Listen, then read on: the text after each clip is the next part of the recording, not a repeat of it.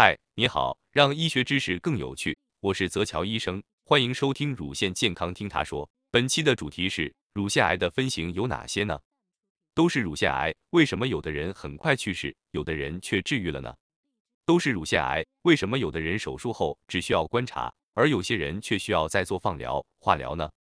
都是乳腺癌，为什么隔壁病床王姐用的是他莫西芬，而我要用紫杉醇呢？这些问题的答案核心都一样。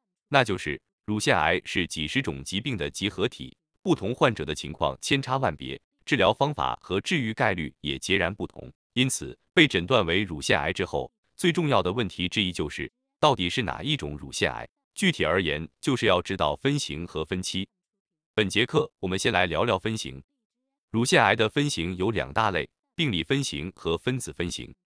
病理分型是通过在显微镜下观察肿瘤细胞特征。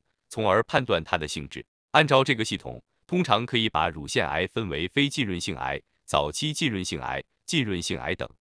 非浸润性癌属于早期，包括常见的原位导管癌，通常预后很好。相反，浸润性癌整体预后就差一些。要想达到好的效果，通常需要比较综合的治疗。但是浸润性癌最常见，占了百分之八十以上。它又可以再细分为浸润性导管癌、浸润性小叶癌等。